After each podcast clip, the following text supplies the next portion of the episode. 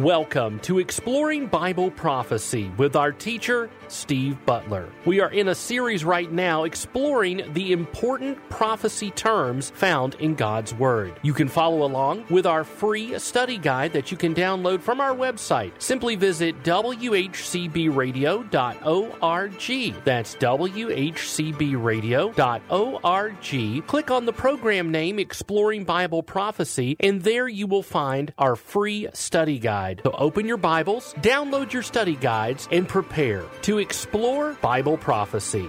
Hello, and welcome once again to Exploring Bible Prophecy. In today's program, as I had alluded to at the end of our program last time, I'm going to attempt to conclude uh, our review of the two prophetic terms contrasting the day of Christ with the day of the Lord. And I wanted to do that by doing a quick overview. Then I want to take you to a passage in Peter to add a little bit more understanding to that. It's not uh, necessarily significant to what we've been talking about, but nevertheless, I want to take you there. And then I want to um, test what we have learned uh, over the last number of programs about the difference between the day of Christ and the day of the Lord to see if indeed we can use our scriptural understanding to test that understanding. So we will do that uh, in today's program, Lord willing. So, very quickly, looking at our worksheet that you can get by downloading it uh, from the website here at the station. This is um, term set number two in a uh, worksheet entitled Important Prophecy Terms, and it includes seven sets of terms as we f- as we fill it out. Uh, you obviously can see uh, set number one and you can see set number two. And then as we get into uh, set number three, prayerfully in our next program, we'll be looking at the gospel of the kingdom and contrasting that with the gospel of grace and what all that means. And if you can understand the difference between those two terms, that, like the day of Christ and the day of the Lord and the Son of Man, the Son of God, it will, as I've been saying over and over again, it will really open your eyes to an understanding of the scripture as you read it and more importantly, as you study it. Because if you can understand the difference between these sets of terms, it will make the prophecy uh, portion of the Bible, well, really the Bible in general, I should say that, but particularly the prophecy portion of the Bible, become uh, more real, more alive, and more understandable, basically. More understandable uh, as you read it. So we've been looking at the day of Christ and the day of the Lord and looking at the various scriptures. And you can see from your worksheet that for the day of Christ, your scriptures are all in the New Testament because it is talking about an event that was totally unknown to the Old Testament writers. It was totally unknown, really, up until the time that Christ revealed it at the uh, upper room discourse. And we are going to study that is actually our one of our fourth sets of terms, we're going to compare and contrast the Olivet discourse with the upper room discourse. It's the same Christ, it's the same apostles, but it's two different um, pronouncements by Jesus. And in that second pronouncement, we call the upper room discourse, he reveals the rapture for the first time. And of course, the rapture is something that uh, certainly hasn't taken place. Uh, it was looked forward to in the New Testament by Paul um, and others, but uh, principally Paul. But it is something that is yet future. It's a signless um, next event, I believe, on the prophetic calendar. So we'll get into all that. But looking at the day of Christ as it was talked about, uh, principally as you can see, because our our references are Philippians and Corinthians and Timothy, and then we put Hebrews in there, not because it necessarily talked about the rapture, it was actually talking about the Bema Seat judgment that immediately follows the rapture. And but we don't know who the author of Hebrews is, although I tend to think it's Paul, because he's he's talking to the Hebrew Christians in a lot of the same language. But nevertheless, the day of Christ uh, is the description used in the Bible for the rapture of the church.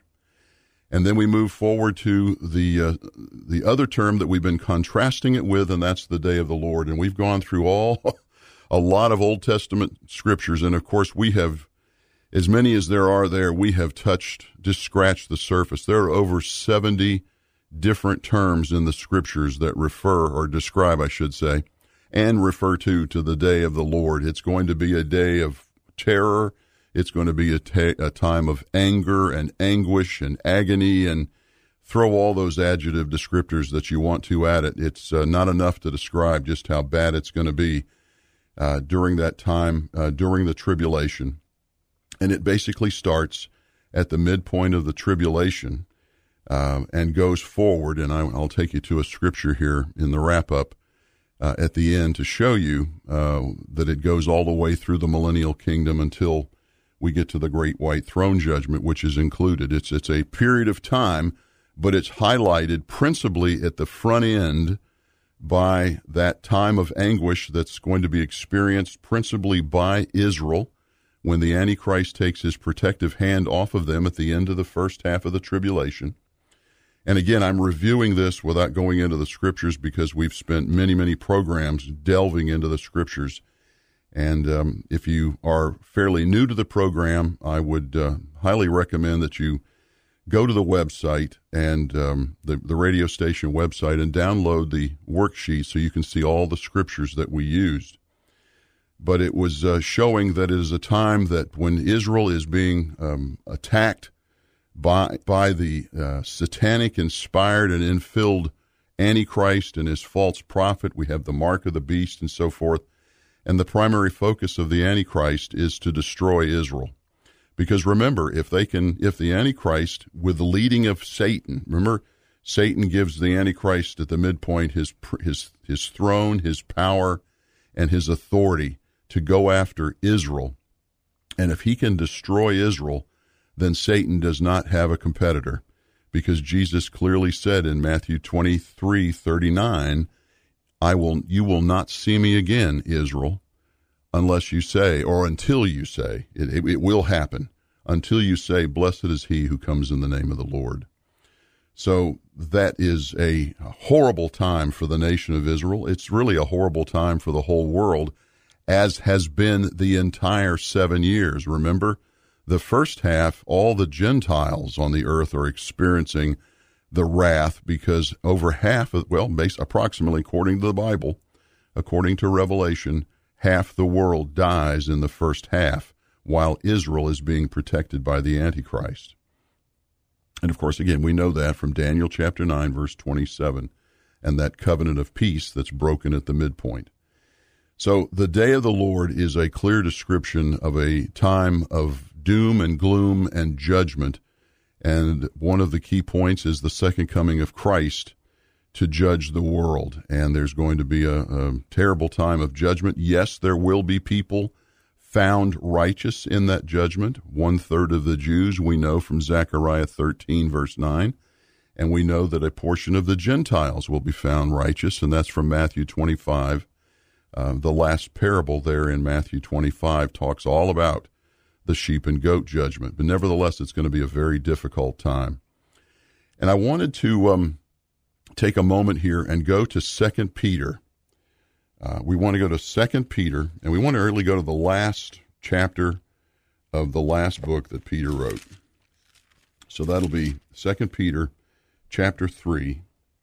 And I want us to uh, just take a moment here. I don't want to dwell on it uh, because I don't think it's particularly germane to what we're talking about here in, in contrasting the day of Christ with the day of the Lord. But I just wanted to show you that in 2 Peter chapter 3 verse 10 we read but the day of the Lord so you see that very clear description the day of the Lord will come like a thief and we've studied that in a number of scriptures that the day of the Lord will come like a thief in which the heavens will pass away with a roar and the elements will be destroyed with intense heat, and the earth and its works will be burned up. And what Peter is describing here is what's all is called the day of God. Now we have the day of Christ as the rapture. The day of the Lord is this period of time um, leading up to the three and a half years leading up to the second coming of Christ, the millennial kingdom. And then when God cleanses the earth after the great white throne judgment at the end of the millennial kingdom, So basically, from the midpoint of tribulation, you count forward three and a half years and then a thousand years. And at the end of that thousand year millennial kingdom, the earth is going to be completely judged. Satan will be thrown in the lake of fire, and all sin will be removed. And if all sin is removed, then all penalty for sin is removed, and that, of course, is death. This is what we call eternity. It is the perfect state. It is the state that the earth was in before the fall in the Garden of Eden. So we go from a perfect state to a terribly imperfect state back to a perfect state. And that concludes what's called the day of the Lord, according to Peter here in 2 Peter chapter 3, verse 10. So I kept talking about it being a, a, an extended period of time, and I wanted to show you the scripture that uh, that tells us that. But particularly the point about the thief is that point in time when Jesus comes back as the Son of Man, which we studied in detail in our first point in these seven prophetic terms that he comes back as the Son of Man as a thief, because remember, a thief comes to destroy, to judge and destroy. And that's what Jesus is going to do. He's going to destroy everything that's unrighteous at that point in time when he comes back. So that's the day of the Lord. So, what I'd like to do is to kind of test our understanding, uh, using the scripture, test our understanding of the day of Christ and the day of the Lord. So I want to do that by taking us back where we were for the last few programs, and that's in the book of Thessalonians, or First and Second Thessalonians, and we're going specifically to Second Thessalonians chapter two. And remember, the whole purpose for the books of Thessalonians one and two is Paul to comfort the church in Thessalonica, which is a city in Greece on the northeast coast, city in Greece that was terribly concerned that they had missed the rapture of the church. Paul had been there. He had he tells us in his scripture here that he taught them all about the end time prophetic events highlighted by the the rapture of the church and then the tribulation and the second coming that would follow. And we go to Second Thessalonians chapter 2. I want to point something out and this is how we're going to test our understanding is uh, it depends on your version of the Bible. And I mentioned in a previous program that if you have a, a, New American Standard Bible, study Bible, like I have, and again, it is, along with the King James, the two best word for word interpretations of the Hebrew, the Greek, and as it were, the Aramaic, which you find scattered in the Bible as well. The best word for word. However, the people who did the translations in very, very rare cases used different terms. And we have an example right here in Second Thessalonians chapter 2, verse 2. And let me read it from the NASB, and then I'll read it from the King, or I'll read it from the NASB, but I'll put the King James term in there for you. Um, Second Thessalonians chapter 2, verse 2. Well, let me read verse 1 first. Now we request you, brethren, with regard to the coming of our Lord Jesus Christ and our gathering together to him, that you not be quickly shaken from your composure or be disturbed either by a spirit or a message or a letter as if from us, to the effect that the day of the Lord has come. In the King James Version, in place of the day of the Lord is the day of Christ. So, based on our understanding of our scriptural studies over the last number of programs, looking at the day of Christ and the day of the Lord, the scriptures lead us to understand. And again, I lead, I leave this up to you as an individual. You have to understand this through your prayers to the Holy Spirit to lead you to an understanding of the scripture. But as I have done that, I have been led to understand that this passage is talking about the day of the Lord because you look at it in context, not just not just verse 2, but all the way down through verse 8. It's talking about this terrible time that they've been told um, would happen, they've been told is happening to them, and that because it's happening to them, they have missed the day of Christ Because look at what it says here in verse 2 Do not be disturbed, do not be shaken from your composure. In other words, don't be upset in believing something that you've heard because they've, they've told you that the day of the Lord has already come. Now, if that were the day of Christ, referring to the rapture, I would not have lost my dis- composure. I would not have been shaken. I would not have been disturbed. I'd be elated because I want the day of Christ. I want the rapture to happen. But he says right here, as you go forward, let no one in any way deceive you for it, referring back to that day. Is it the rapture or the second or the um, um, the the terrible day of the Lord that we've been talking about that starts at the midpoint?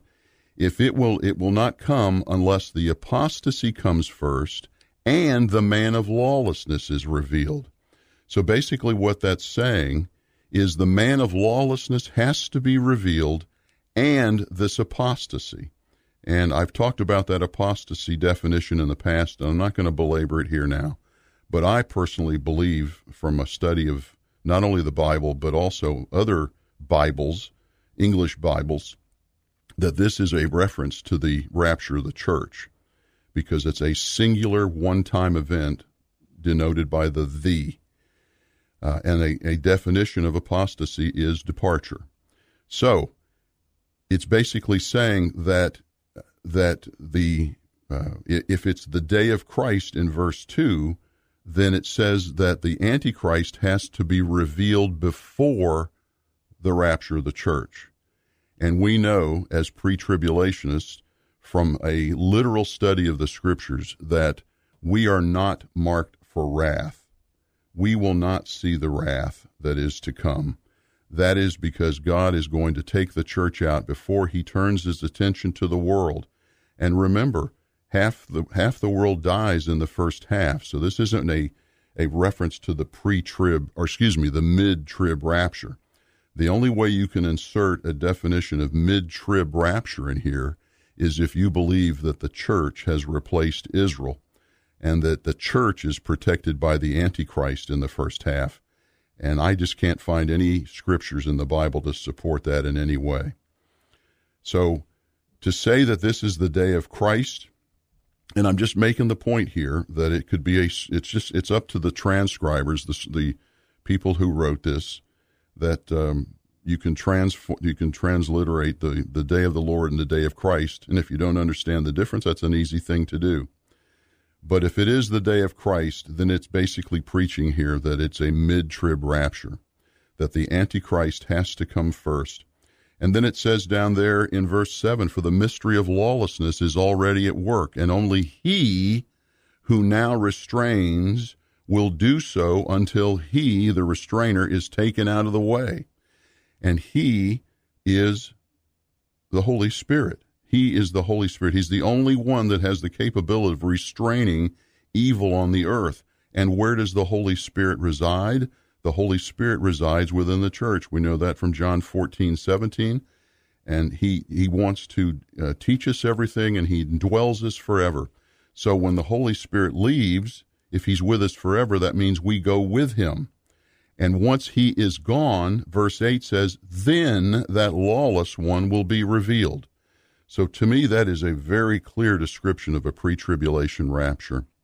So basically, to test this out, uh, I believe, and again, I leave this totally up to you, as, as a listener, as a believer in Christ, as a student of the Bible, you make your mind up uh, as to what this is, but my study of the day of Christ, comparing it and contrasting it with the day of the Lord, shows me clearly that this has to be the day of the Lord in verse 2 in order for it to make sense going forward. When does the man of lawlessness come? He cannot be revealed until the church is removed. So now we are concluding uh, point number two uh, the, contra- the contrasting of the day of Christ with the day of the Lord. And in our next program, we will look at point number three, com- uh, comparing and contrasting the gospel of the kingdom with the gospel of grace. So I pray that you'll stay with us because this is a uh, another set of terms that if we understand them clearly, it makes the Bible just come alive for us as we study the time of Christ on the earth and the time of the apostles following the time of Christ on the earth. So let's go ahead and transition now as we always do over to our Q&A time. And we have been looking at a uh, question Does the fact that Israel is the wife of God have any impact on end time prophecy? And just very quickly by review, we showed that indeed um, the, the asker of the question is correct according to the scriptures. God is the husband of Israel. Therefore, Israel is the wife of God. We went through the passages in Exodus 19 to show that wedding ceremony at the foot of Mount Sinai after Israel was rescued out of Egypt um, 1400 and uh, almost 1450 years before Christ walked the earth. And then we went through several Old Testament scriptures to show uh, where God refers to himself as the husband of Israel. And then we wanted to show that while the church age, the church is very important. Let me just say very important. It is not the only uh, entity, if you will, of importance in the Bible. And we were making the point that everything in the Bible before Pentecost, which is the birth of the church, and we find that in Acts chapter 2 in the New Testament, 50 days after Christ was resurrected, the church was birthed at Pentecost. Everything before Pentecost is all about Israel. From Pentecost to the rapture of the church, which is a yet future event, but I believe it's the next event on the biblical on the uh, prophetic biblical calendar. From Pentecost to the rapture, the focus is on the church. God has temporarily turned his back on Israel. But once the church is raptured out at, before the tribulation, the church is in heaven and on earth, God's focus is now on Israel. So everything before Pentecost and everything after the rapture is principally Israel, Israel, Israel. And if we understand that, then the Bible, as you read through it, makes sense. You don't have to do any mental gymnastics to understand uh, what the Bible is saying. So we went through Acts chapter 15, which was basically pulling a passage out of Amos chapter 9 of the Old Testament. Amos wrote eight centuries before Christ. And in Acts chapter 15, they're relating about how the, that God raptures the church out. He takes a group to himself. And once he does that, it says, following that, then Jesus will come back and uh, pay attention to Israel and rebuild the tent of David. He's talking about the millennial kingdom and so forth. And one of the most interesting things I found was our going back, reading Amos 9, verses 8 to 12, and then going back to Acts 15 and to see how um, James, who was speaking, and he was the head of the council there in Jerusalem that Paul was addressing and referring to Peter and so forth, James was saying that here's what Amos said. And what was interesting is that they added a pass, they added a verse, if you will, to the beginning of the Amos passage. Why did they do that? Because Amos, like all the other Old Testament writers, had no idea of the church. They had no idea, therefore, of the rapture of the church. Um, so they could only write about what they knew, and that was the first and second comings. So basically, in Acts chapter 15, addressing the church, they said, God at first took to himself Gentiles. And then, as Amos says, I will return and I will rebuild the tent of David, and so forth and so on. So, to me, a very clear description of how the apostles in the first century, the original apostles, saw the pre tribulation rapture of the church and then Christ coming back, the Messiah coming back to judge, which they knew there was going to be a judgment. They knew there was going to be a tribulation uh, from the Old Testament scriptures. And then the kingdom uh, with Christ on the throne in Jerusalem would be set up. So it's addressing the fact that they understood that there was a time in that first century of um, the church that the church would be taken care of, and then God would turn his attention back to Israel. So for us, as Christians, it's it's I think it's very important to understand and to know that Israel gave birth to Jesus Christ and Jesus Christ gave birth to the church. So if we understand Israel's place and, and Israel's role in the overall flow of the Word of God, the vast majority of the Bible is just going to open up to you, and your understanding of it is going to be an understanding that honors God because that's the way God laid it out. Uh, a literal understanding, not distorted by any man's writings uh, to get across any particular position or view, but the view and the position of God is what we want, and we want to honor Him by doing that. So the church has been taken out with the rapture, which again is a yet future event. And then what happens right after that? And that is the uh, end time prophecies that our questioner asked about. Does the fact that God is the wife, uh, uh, Israel is the wife of God, does it have any impact on end time prophecy? Well, it has everything to do with end time prophecy because the church is not involved. So, what I'd like us to do is to go back into the Old Testament and let's look at some Old Testament prophecies about uh, Israel, uh, who they are, and what the future of Israel is, because the, the Old Testament is replete with references to the yet future Israel uh, that we, I think it's important that we look at and understand. So let's go all the way back all the way back to Deuteronomy, the last of the five books that Moses wrote right after the book of Numbers, and go to Deuteronomy chapter 7. Deuteronomy chapter 7. And let's look at where Israel came from. Where Israel came from. Deuteronomy 7, verse 7. The Lord did not set his love on you. And this is Moses talking about God and his relationship with Israel. The Lord did not set his love on you, nor choose you, because you were more in number than any of the peoples, for you were the fewest of all peoples. But because the Lord loved you and kept the oath which he swore to your forefathers, the Lord brought you out by a mighty hand and redeemed you from the house of slavery, from the hand of Pharaoh, king of Egypt. Know therefore that the Lord your God, he is God the faithful God who keeps his covenant and his loving kindness to a thousandth generation with those who love him and keep his commandments, but repays those who hate him to their faces, to destroy them. He will not delay with them who hates him. He will repay them to his face. Therefore you shall keep the commandment and the statutes and the judgments which I am commanding you today to do them. So we'll continue with these scriptures from the Old Testament to show you the importance of God and his relationship with Israel as the as the Bible flows from Genesis to Revelation.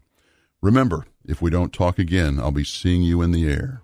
Thank you for joining us on this edition of Exploring Bible Prophecy. Our special offer this month is Consider the Ant, Volume 1 The Basics. Consider the Ant is a biblically based look at emergency preparedness. You'll be taken through the steps necessary to prepare yourself for the unexpected. This special DVD can be yours for only $20. To get your copy of Volume 1, The Basics from Consider the Ant, simply call us at 878 6279. That's 423 878 6279. Exploring Bible Prophecy is a production of WHCB. Learn more at WHCBradio.org.